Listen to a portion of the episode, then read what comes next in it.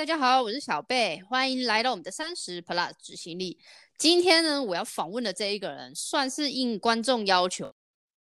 因为之前就是有听众就说他想要从呃软体工程师，然后转做产品经理，就是 PM Product Manager。但因为我本身就是没有这个经验跟背景，所以就特别情商了我前公司的同事，AKA YouTube。这个 YouTuber 柏林扛把子的柏林二十二号 Jeffrey 来跟我们分享这一集。好，废话不敢不多说，我们赶快欢迎 Jeffrey。Hi Jeffrey。嗨，嗨，大家好。你干嘛？害羞什么？对，扛把子，听到扛把子就。我我们两个算真的蛮熟的，因为他跟他的那个就是伴侣还有来参加我的婚礼，但是就是听众对你不熟，所以你先跟大家介绍一下你自己。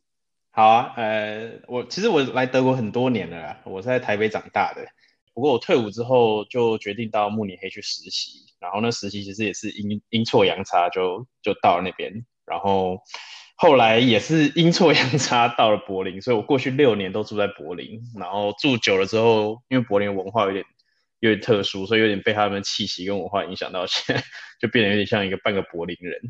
然后，呃，我的职涯经验的话，我在不同的德国那种成长型的公司啊，或一些新创还有大公司都待过。然后大部分都是在网络或软体公司这样，所以我算是对欧洲这边的新创圈啊跟科技圈还蛮熟的。然后过去几份工作有扮演过不同的角色吧，或者 role，然后有做过 B to B、B to C 不同种的产品经理，有做过 enterprise software，就是专门针对大企业端为客户的的 software 的产品经理。然后我有做过其他种算是转换跑道吗？做过 data science 跟 BI business intelligence，呃，比较 techy 的 role 这样子。那呃，在我待过的新创，有些时候也是要啊、呃，也是要雇人啊，因为团队很小啊，或者是每个人都要多工使用，然后也是要带带 tech team 啊，所以那打过很多很多不同种的工，什么什么都来的。然后总结来说，我大概转换过两次跑道。我看贝尔，你跟我聊的时候也是说，主要是想要问这个问题，就是一次我是从产品有转 data science 的经验，然后我又有从 data 再转回产品的。的的这个过程，我觉得我在这个阶段，我职涯定位会比较特殊啦，就是呃，主要是针对说有需要很懂 data 的产品经理啊，或者是有需要有领导过 data 团队的这类公司的需求，会来跟我接洽这样。哦、oh，OK，所以你现在等于就是斜杠 data scientist 跟 product manager 的角色。对，如果你看我 LinkedIn。杠斜吗？嗯哼，杠斜斜杠，我不知道，随便 就是就是跨就是那个呃劈腿这样两个这两个领域。对，劈很大，劈很大。OK，好，哎、欸，我先跟大家补充一下，就是呃，Jeffrey 就其实他跟我一样，都是二零一四年到德国来，然后我是直接在这边交换完，透过 ISEC 找到保时捷实习的机会。那他是直接在德国，呃，不是台湾，透过 ISEC。然后找到在那个慕尼黑的实习，所以我觉得 ISEC 就是是一个蛮不错的机构。那呃，他当时实习的公司是 Westwing，就是像是一个那种大的这种卖家具啊、卖家饰的公司，就在德国还蛮有名的。而且呃，那那个时候二零一四年我们都不会讲德文，所以就是我觉得上面的职缺本身就是面向全球，但也比较不会有语言限制。那呃，讲完这个，你实习之后你就留下来做正职。那你第一份工作你就是 product manager，你可不可以跟大家讲一下，就是 product manager 在干什么？就是是在做什么事情？PM 其实百百种啊，产品经理这个东西到不同种的产业啊，或者不同种的公司，它的定位跟呃职位的内容也会不太一样啊。不过我这边专指的，因为我过去的经验也都是针对软体啊或网络产品为主的呃产品经理这样。那这类型公司，嗯、通常他们也会往矽谷看，因为过去二十年最成功的案例都是透过呃矽谷他们研发出一套方法来来做什么叫做产产品经理这样，或者是产品管理。啊、呃，这样的工作内容主要的核心 focus 有两块啦，一块是 product discovery，另外一块是 product delivery，呃，就是产品的发掘 discover 找找到说我们应该要建什么东西。然后第二块 delivery 就是针对说去把把我们所想到的这个点子，呃，ship 到市场上去，然后得到反馈这样子。那这主要可以总结成几个不同种的工作内容啊。身为一个产品经理，或者是在这一类的 tech company 里面当产品经理，第一大很大部分会花很多时间在做内部沟通。那呃，可能有时候也会觉得说，刚开始当一个产品经理，会觉得我怎么开这么多会？或者说写那么多 email，会写那么多 Slack，就是因为你的工作内容就是要去跟很多不同的 stakeholder 去讨论，你们到底想要什么东西？你觉得我们应该做什么？然后去取得一个共识，就是我们应该建什么产品？因为到最后还是一个 PM 在决定我们应该建什么东西，然后 PM 要去总结这些不同种的这种概念，可能 marketing team 跟我们讲什么东西，sales team 跟我们讲什么东西，每样东西我们都要去纳入这个涵盖，然后说哦，我觉得这样的。的产品可以去解决你们刚刚所说的问题，那这部分就是很多的资讯收集，然后最后总结成一个 what，呃，what 就是 what should we build 这一块的东西，嗯哼，这是第一第一部分。然后第二部分，产品经理要花一些自己的时间，就是除了在开会啊什么，就是对内部这些 stakeholder 以外，要应该花点自己的时间去了解客户跟市场到底要什么东西，然后也要去了解说。为什么我们公司要去解决这样的问题？因为我们公司的定位是什么？为什么解决这问题在市场上对我们来说有帮助？那这个是当你在说服所有的公司内部不同的团队说，我们应该要去建出这样的产品，然后我们会有个 go to market 去去推销我们这产品的时候，每个人都会先问的第一个问题就是 why？我们为什么我们为什么要做这个东西？就是你我你在内部找到一个共识说，哎，我大家都觉得这个点子很有趣。可是到最后，你还是要说服所有的人说，我们要执行的时候，为什么这件事对对公司有帮助？然后第三部分，也就是 product delivery 的核心部分，就是你会跟呃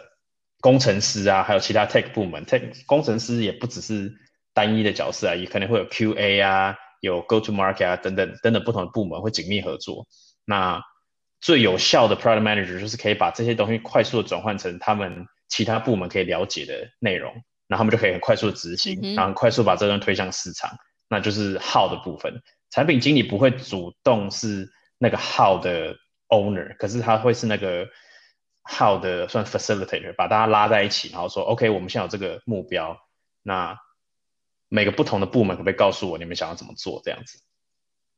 嗯哼，嗯，那对啊，这这基本上是大大大方向 PM 在做的事情啊。我待过有些新创，因为团队都比较小，所以。然后 PM 要做的东西，工作内容就更多。每个公司你可能看到的定义不一样，有些公司会说你要写一些 user story ticket，可是，呃，可是你同时 也要做很多其他的事情，比如说跟工程师沟通，这是很基本的。然后找解决方案，有些人甚至像我早期的时候，甚至要比如说要写一些技术很技术的一些 spec，然后甚至要去画那些 system architecture，就是在一般的定义里面，已经快要不是 PM 的的事情了。甚至像我有些时候还要当我们团队拉拉队，就 跟他们讲说：啊，你们不开心的话，加对，加油，大家加油。嗯，我们可以办 team event，大家快到底线了，那我完成了，然后还要告诉团队说：你看，顾客的市场反馈非常的好，我们我觉得我们做的很成功，我们下次还可以再做的怎么更好。那所以因为 PM 会做这么多事情，所以有些时候在一些新创会看起来好像，然后公司的创办人或 CEO。遇到什么问题，卖了一个梦，然后梦卖完之后就走进来，然后就跟 PM 讲说，或跟产品团队讲说，好啦，我就把这个这个梦给卖出去了，现在就交到你们头上，你们就把它 生出来。但是这样听起来，PM 的这个 soft skill 比他的 hard skill 更重要，因为他很大一部分，他对内他要呃了解公司的需求。就是他要转译，然后当做是 tech team 跟这个客户端的这个桥梁，而且他必须要知道，就是外部客户到底想要什么，然后去 build up 这个产品出来。所以他其实他的 soft skill 是比他的 hard skill 更重要，对不对？对，在我的理解里面是这样子。因为很多人，嗯，在很多公司可能会说，产品经理要有一定的技术能力。那我觉得那个是。该怎么讲呢？不一定是完全必要的，就是你只要有对跟科技端或执行端有有，相对应的同样的语言或同样的文字，你有办法跟他们沟通，那其实就没有什么问题。你只要听得懂他们在讲什么，然后你有办法转化成他们听得懂的东西，这其实就可以了。不一定要你是真的是有 hard skill 在这方面，可是 soft skill 就是一定必要的，嗯、因为你必须要要要取得内部的共识，你必须要了解足够了解你的客户要什么，然后去找到两个中间的交集是在哪里？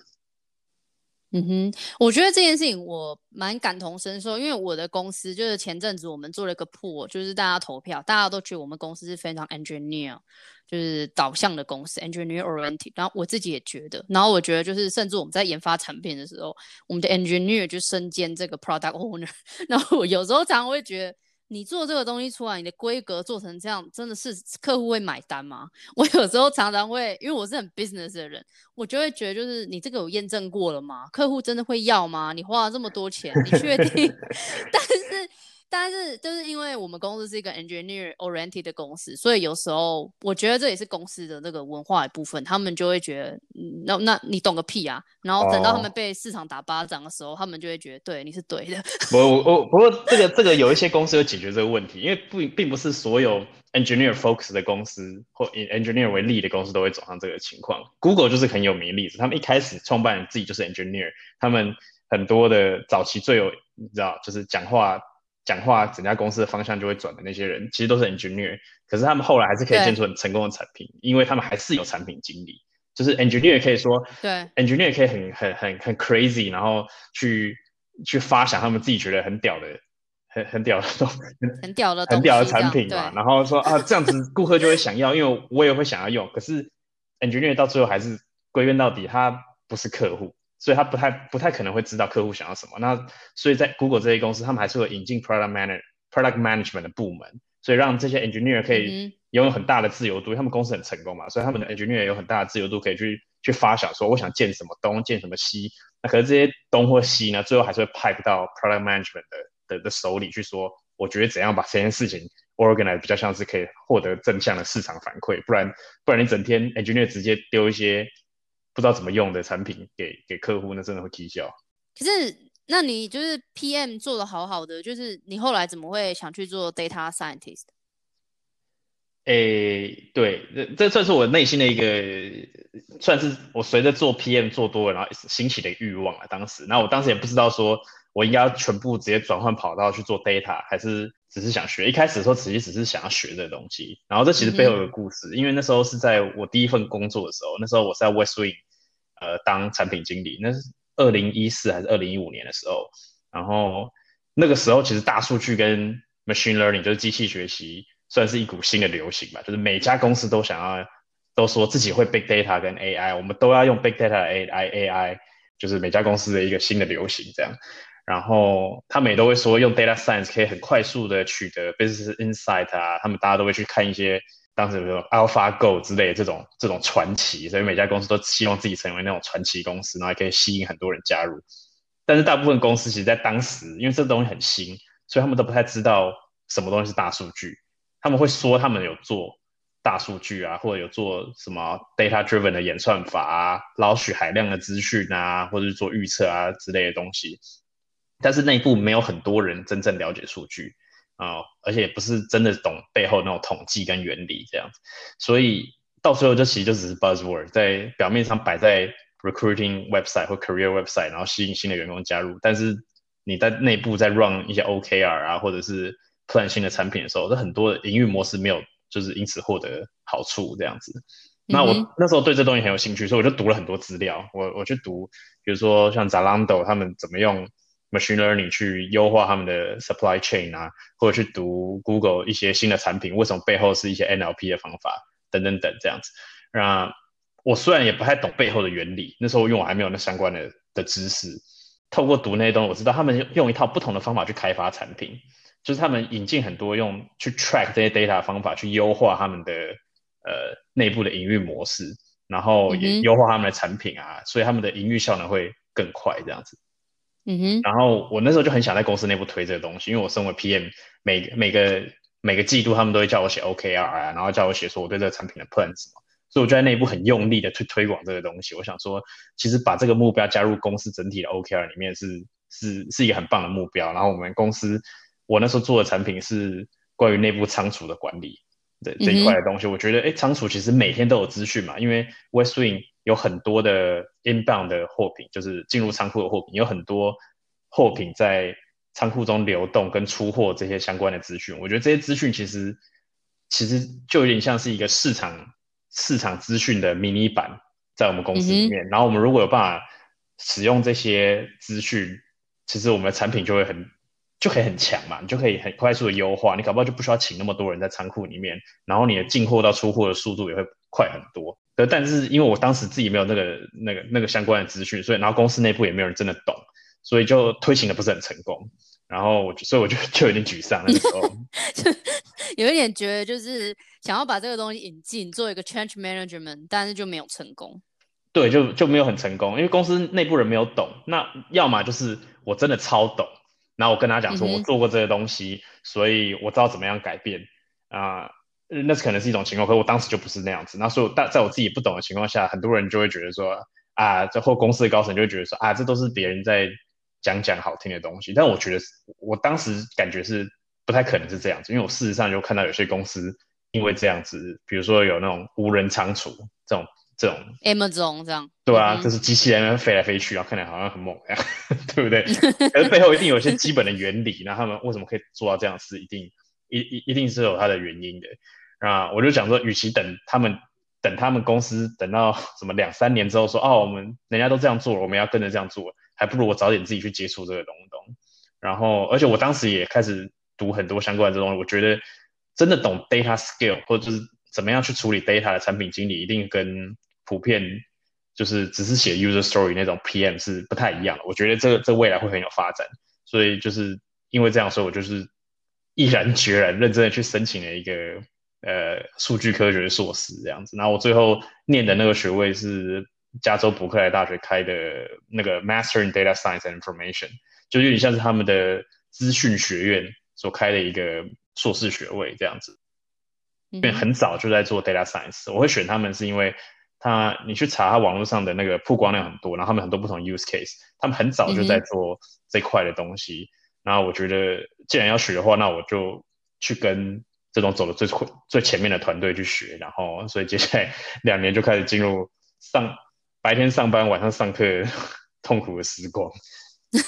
所以他这个课是远距，对不对？你就是远距，你就是晚上刚好是美国的白天，你就刚好就是上这个课这样。对，是，所以我都是用下班的时间，然后上线去跟同学开会啊，或跟老师。老师上那些课这样子，那全部都是远距，所以对，这可能可以开开另外一集讲有关于线上课程或线线上课程这样。嗯、对，好，这个留给你们在柏林二十二号讲。但是我现在就是听完你刚刚讲这个经验，我想要从这个点问帮听众问一个问题，就是也是帮我问。就是说，嗯、呃，很多人想要透过就是再进修，不管是念一个 MBA，或是再去念一个学位的方式，帮助自己转职。但是我常常在想哦，如果你真的要转行或者转职，进修到底是不是一个好的方法？或者是说，我要你要转职，你要转行，是不是真的一定要去上课，你才可以成功，你才可以做这件事情？又或是说，你去上了课，你就可以转职成功吗？那我想从你的经验去。听听看你的想法，对于这件事情的想法。其实我觉得进修啊，不论你去上一些呃，比如说单程的课啊，或拿到一些证照啊，或者是学位，以我以我的经验算来讲，这个有点像是一张入场券，就是我因为去上过这些课，嗯、所以我可以去接触这相关的产业，或者这相关的的的职位。啊，它算是一个，它是一个很好的入场券啊，就是可以证明给雇主说，哎，你看我有受过相关的训练这样子。当然，每个领域的入门门槛不太一样。那以 data 来讲，五年前的状况跟现在是很不一样的。当时候的 data 是一个很新的东西，所以任何有受过正规的数据科学的训练的人都算是已经在当时走得很前面了嘛。就是就是有点像是说，现在大家在读一些。很很新发现的 paper，那当时在受 data 训练的人可能就可以重复做那样同样的事情。那对很多呃人来讲，在那个年代其实算是就是觉得很抢手的一个一一个能力。所以当时是只要你有真的上过课、接受过正规的训练或者实做过 data，大家都可以当 data scientist。但是这个产业就是随着时间会越来越成熟，像五年之后是现在，现在跟以前就不一样了。你打开求职网站，像 LinkedIn 啊。啊，去去看一些戏骨职缺，或者是柏林相关的那些新创的职缺啊，你会看到一堆不同的名词，你不会只看到一个 data data science 这样这样子的一个 general 的职缺，你会看到一大堆什么 machine learning engineer、data engineer、big data engineer、data analyst、data product manager，blah blah blah 一大堆，嗯，不同种的职缺这样。那他们会叫这些不同种的职缺，也是背后有他的理由的，因为他们每个角色对技术啊经验都越来越特定，他们有些每个要的技术都不太一样，每个要的经验也不太一样，也也等于说这整个 data 从一个大家说哦，只要你上过 data 的的学位，你就可以进去做 data scientist，已经变成高度的专业分工化这样子。嗯，所以我会比较建议，如果说想要进修的话，进修是绝对没问题，就是你可以获得一些入场券，你会学学过相关的的的的 hard skill。但是如果你想要进入这个 data 产业的话，你要去考虑你的产业，你在公司内部的你是做什么 function 的。你的公司的大小，你的你的阶段，他们有什么需求？他们对于这些开出来的职位，他们需要的是一个会分析数据的人，还是单纯把一些已经 train 好的 model productionize 的人？等等等，这都是不同的东西。那如果有某个面向你是符合这个东西的，那其实你就会有个切入点。可是如果没有没没有一样东西是符合的话，那就会很难，这个这个这个门槛就会很高。嗯，OK，所以等于是以早期 data scientist，其实它就是呃一个比较综合型，但它现在就是又慢慢分工分得越来越细。所以你的建议就是说进修可以，就是你可以拿到入场券，但是你还是要考量到你之前的工作经验跟你所学的，你必须要去 matching 他们，那你才对你转职的话会比较有优势这样子。对，转职之前一定会有累积某些有用的经验，那。Data 现在这个领域从一开始就是大家讲的很 general，说是哦有统计啊，有有写 code 啊，有 big data，变成现在其实大家都大概都已经知道背后有什么不同的东西，已经专业分工了。所以你去学 data，你可能要学十种、十五种不同的东西，那每样东西都要花很久。与其去 checklist 这每样东西，你要学会这些东西，我觉得比较有效率的切入点是，你去找找看你过去工作经验有哪些东西跟这个相符。然后你预期想做到的职位里面又有哪些东西是你可能还不会？那你就去专门加强那一块的 data，加可能那可能是分析，那你可能就要学一些统计，加上一些基本的 coding。那你搞不好学会这两个东西，你就已经有个切入点，你就不需要说像每个人一样都一定要去学最新的 deep learning 的方法或什么之类的。那如果像我的状况，假设哦，如果我要做这个供应链，然后我是个采购，我要转去做产品经理，你会给什么样的建议？或者要考虑什么样的面向？产品经理的话，因为其实讲白了，产品经理很很多种，所以其实搞不好每个每种不同的人都可能可以转产品经理。如果你只是去看那个职缺开出来的 JD 的话，嗯、你会发现他们大部分的定义都会很窄，会他们会列那个 responsibility 栏位，然后你就会看到很多很很常见的基本的用词，比如说呃，你是从一个相关 information 或者是技术相关的大学或者是硕士学位毕业，然后你有几年的做产品的经验，你有带领过团队的经验，你有使用过敏捷开发的经验，等等等，他会写这些很 general 的。可当你真的去跟他们聊的时候，你会发觉说，他们要的东西不一定是他们 JD 上面所写那些 responsibility，那只是一个 基本的 checklist 而已。然后你不需要把自己的 profile。就是去 fit 成那个那个东西，因为你的背景其实就是你一定有你的其他强项，他们他们没有写在 JD 上面，可是你要善用那些强项，那些东西不要丢掉。嗯、就其实每个人都有跨领域的潜能，嗯、你的 career track 你要考虑你在市场定位。以你来讲，假如说你说我在供应链上面有很强大很强大的经验，其实所以你转去做供应链相关产品的产品经理，你其实就有。很大的优势，你就不需要去说哦，我没有做过敏捷开发，或者是我没有做过什么，那些东西是可以再补的。可是你的供应链的经验是现在做产品产品经理人搞不好都没有的经验。那这个可以比喻到其他角色，不一定是供应链。比如说有一个很懂进出口市场的 engineer，那你想要转那个领域的 product manager，那那其实是是是大家是很欢迎，因为你有相关的技术，你也懂那个的产业。那其实缺的就只是一个有没有做过产品经理的那个那个实战经验而已。那那个东西搞不好是可以再再 break down 成可以可以透过半年的时间去训练的。嗯，我觉得讲得很好诶，因为其实我这份工作也算是转换跑道。我这次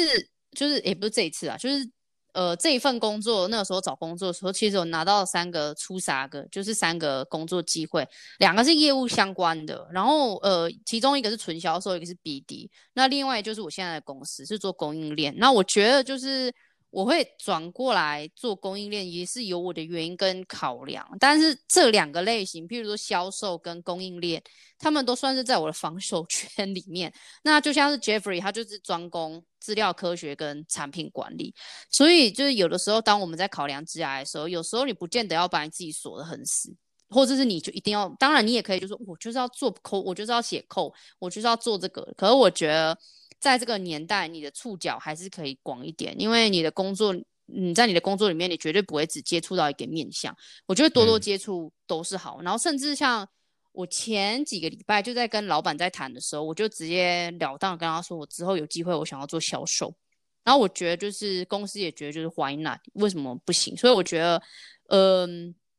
都可以试试看。那你现在的工作是你在德国的第四个工作，那等于就是说你在台湾。毕业以后你就直接在德国工作，那我直接问哦，如果你在德国就是要发大财，你要换工，你要赚大钱，是不是可以透过换工作来达到这件事情？发大财是个大 灾问，每个人都想要发大财。我我觉得啊，在德国，也就是福利国家，其实要靠找工作直接发大财可能有点难啊，因为。有少数的工作会给到像戏骨一样二十万、三十万欧元的价码，但是这个很少，少之又少。啊、呃，而且薪水越高，扣税比例也越高，所以你知道实拿那个那个感度很差，没 没有什么感觉。对，那老板跟你讲说加薪哦，我跟你好很非常的大方，加了二十趴，可是你事后觉得实拿就没有感觉，看到看到薪水欧，对。多多多两百一百这样子，可以可以拿去吃两餐这样，吃两餐痛风餐。嗯。德国这个市场普遍的薪水 range 差距不大，所以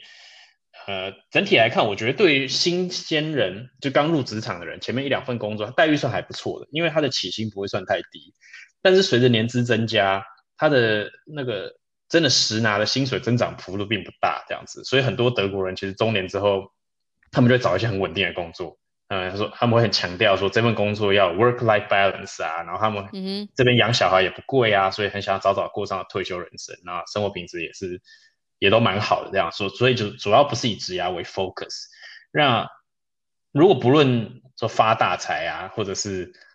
被动收入啊、创业这些面向，我觉得那是大灾问。单纯以工作为为讲啊，然后要你想要怎么样去提高你的薪水？那换工作，我真的是觉得比较一个快速的方法。我自己所经历过的这些不同的公司啊，他们每个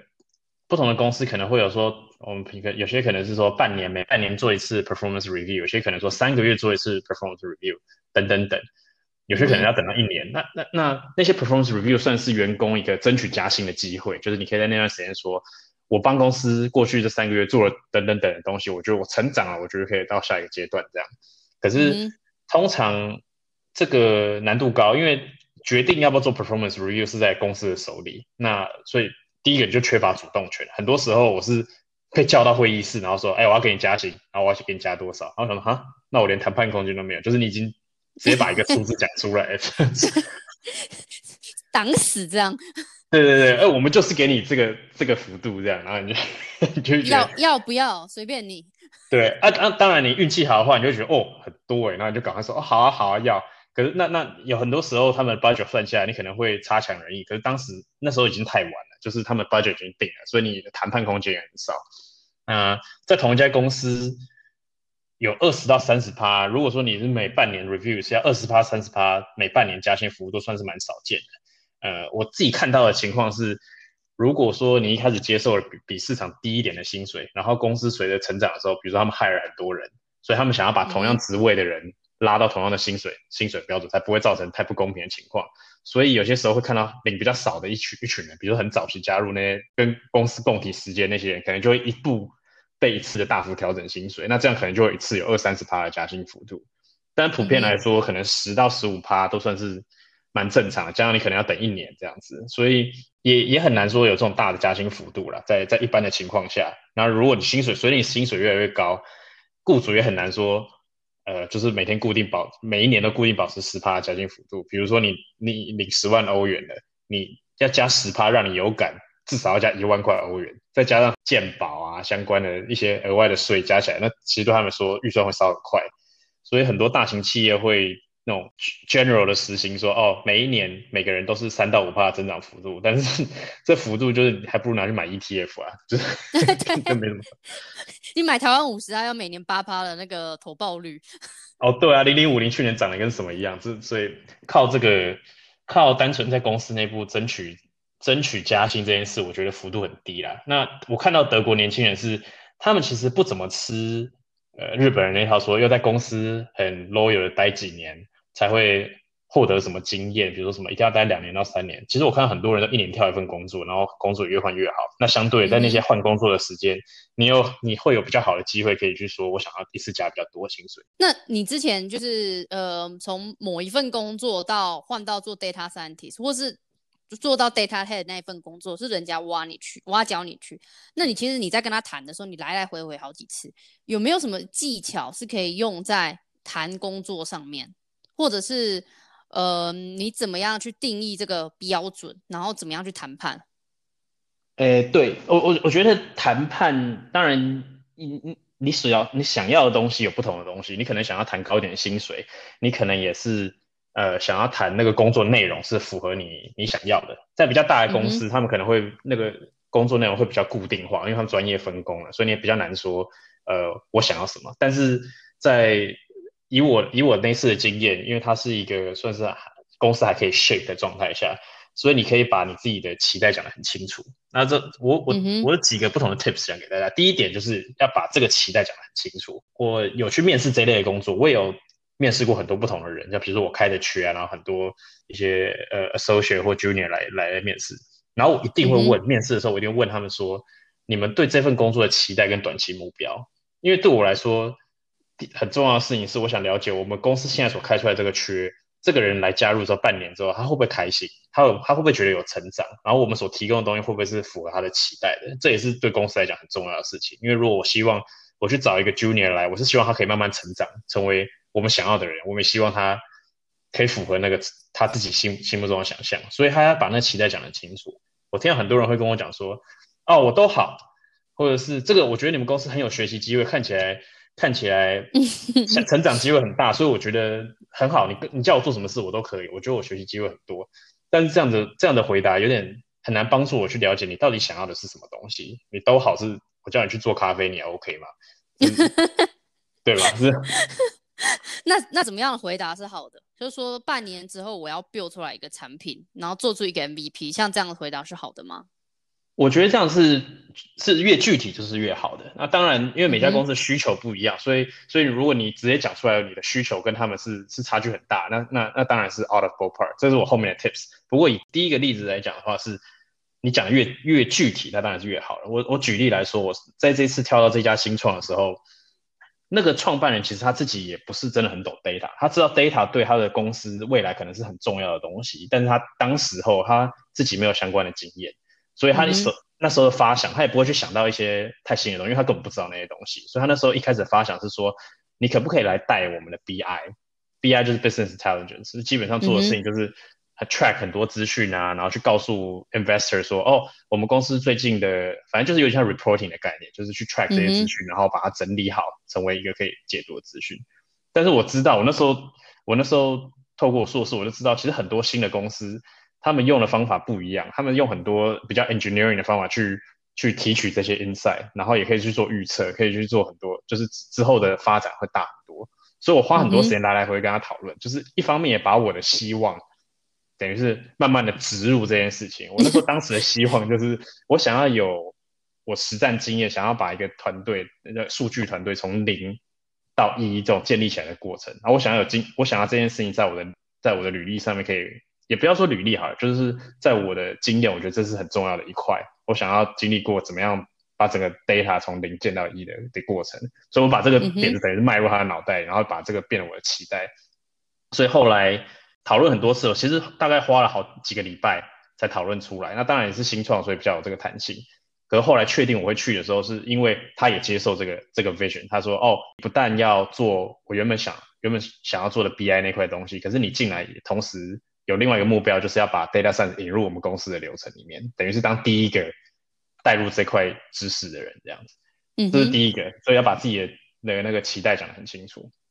啊，第二个是是可以花时时间，花点时间在每次的面试之前，或者是。”花一次性的时间也好，去回想一下自己的目前的教育经验也好，或者是职涯经验或之前的工作，这样把那个 storyline 就是那故事线把它理清楚。因为每个人职涯都有一个 storyline，不是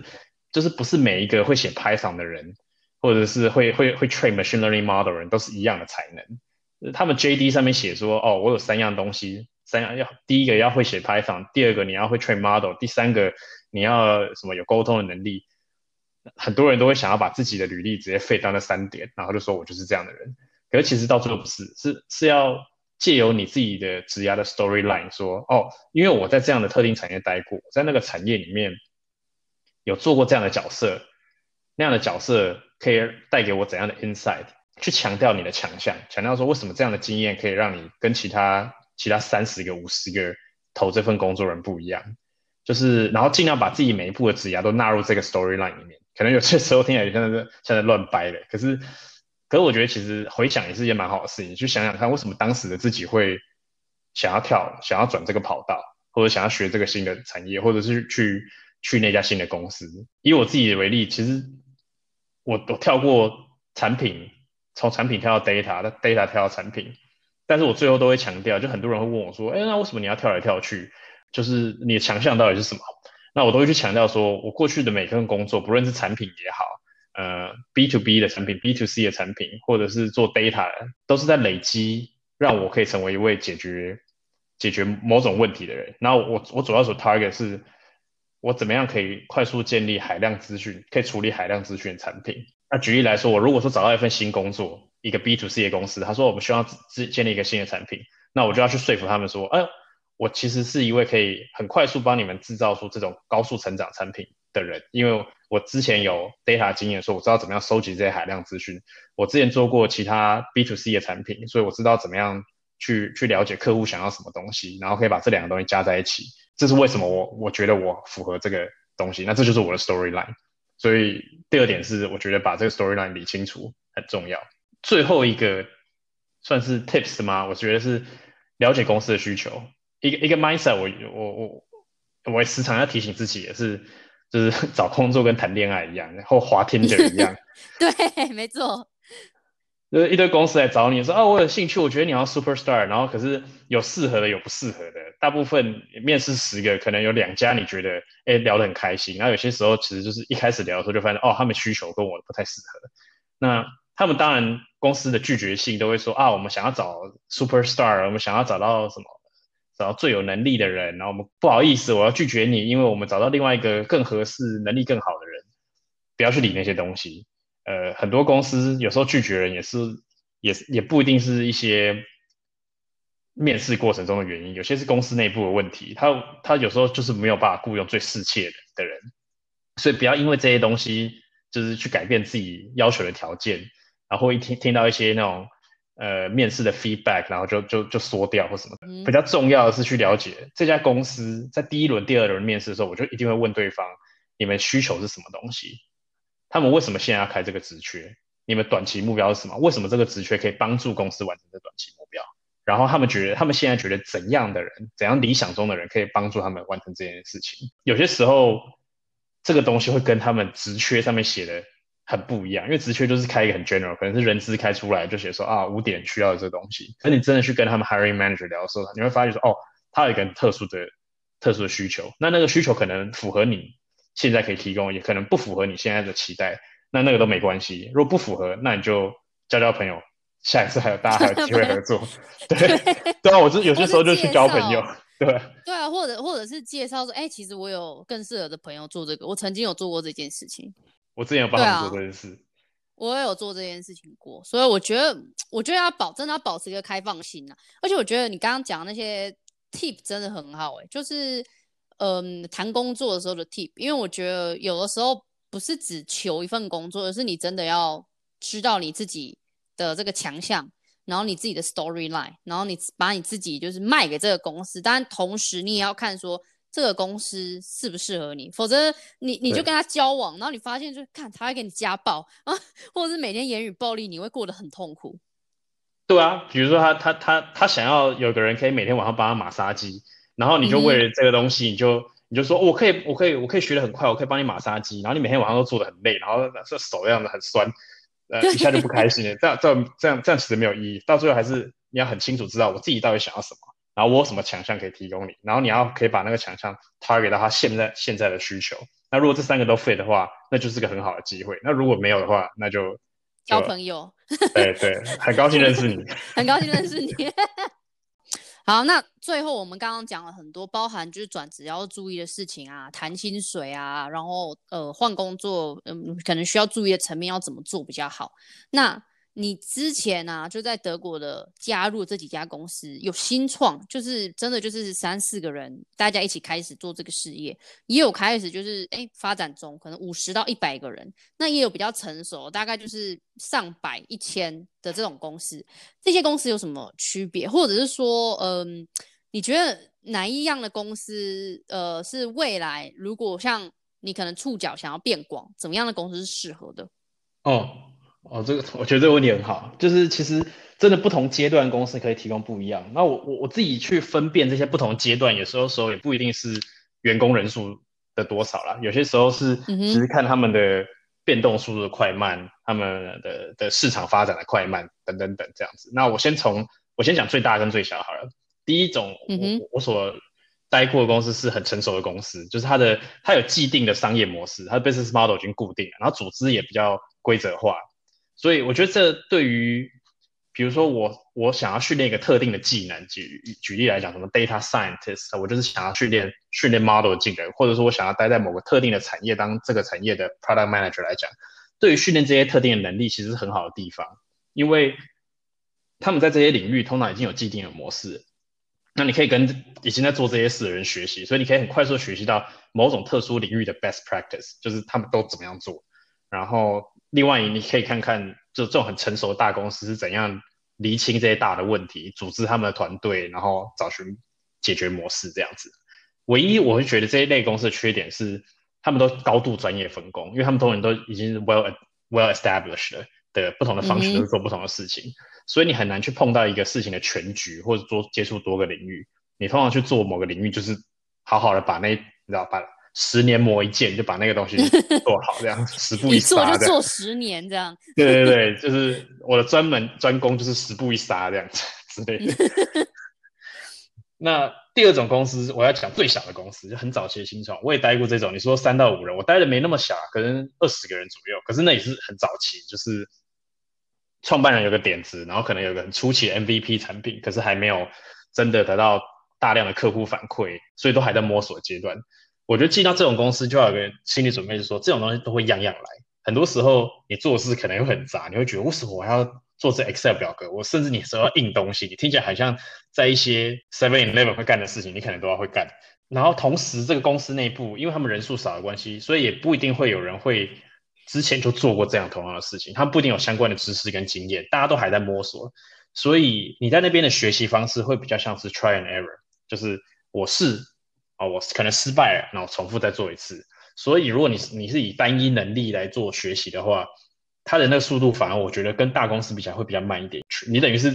自己在重新开发那个能力，你没有办法直接跟人家学。你在说哦，我做 A 啊，A 学了一个东西，然后再做 B，然后这样慢慢的 iterate，直到你会。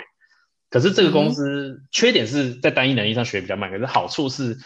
呃，有两种机会。我觉得第一个是是你可以跟创业家真的是。是 side by side 一起工作，你可以第一天加入公司就了解说公司现在大局是什么，哪些是重要的东西，哪些是不重要的东西。在我们这些有限资源底下，就公新创公司资源都很有限，在怎么样的有限资源底下，我们要取舍，就 prioritize 做最重要的事情，这是一个。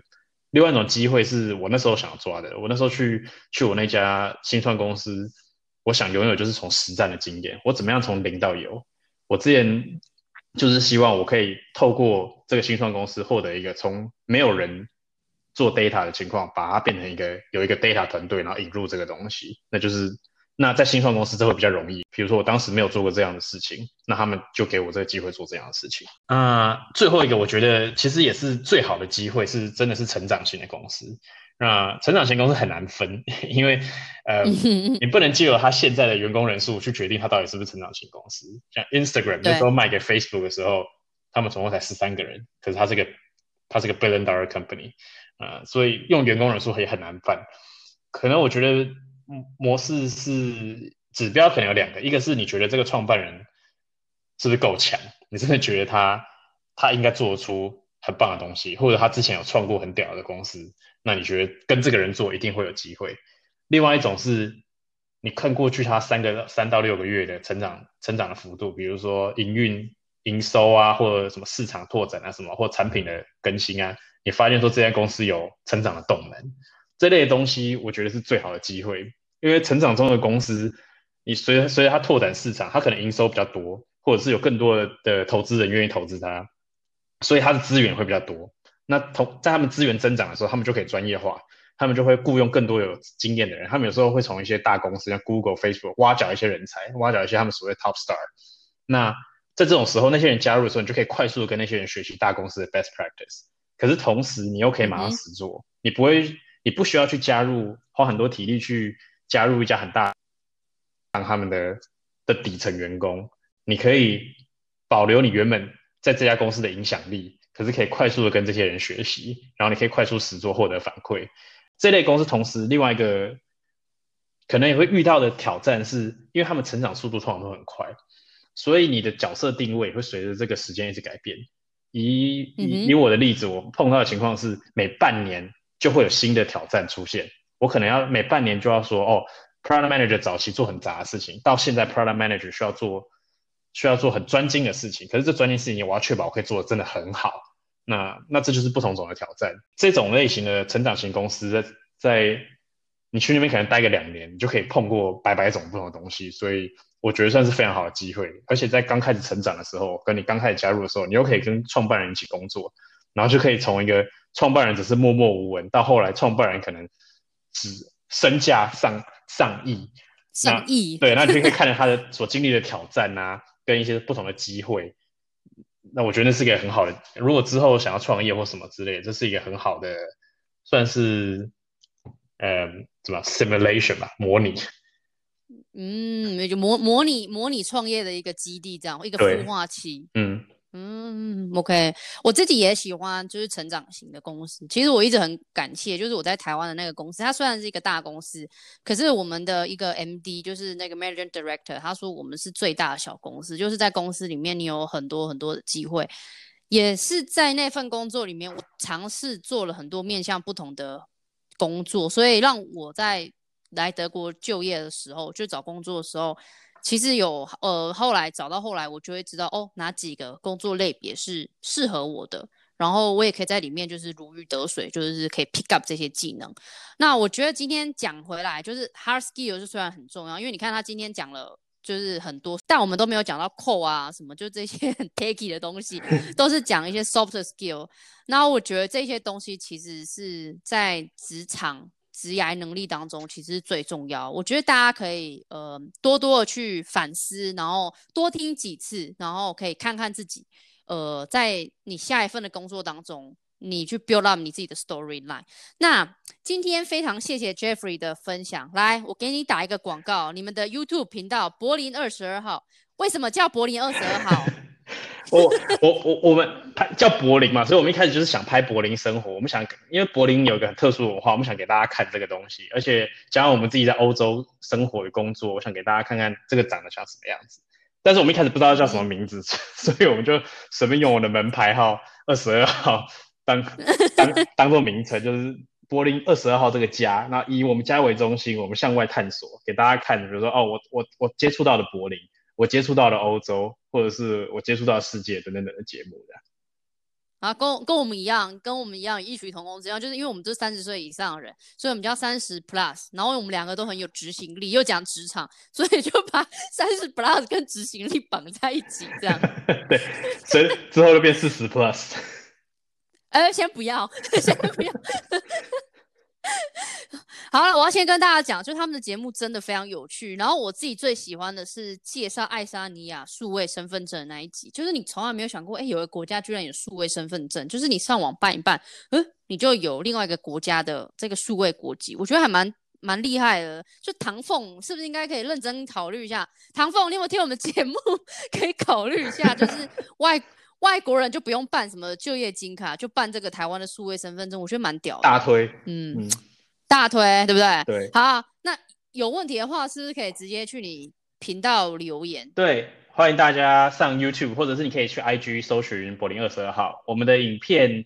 呃，下面可以直接留言，或者是你现在也可以直接在 IG 上面私讯我们。你刚刚说爱沙尼亚那个影片，我也算误打误撞，因为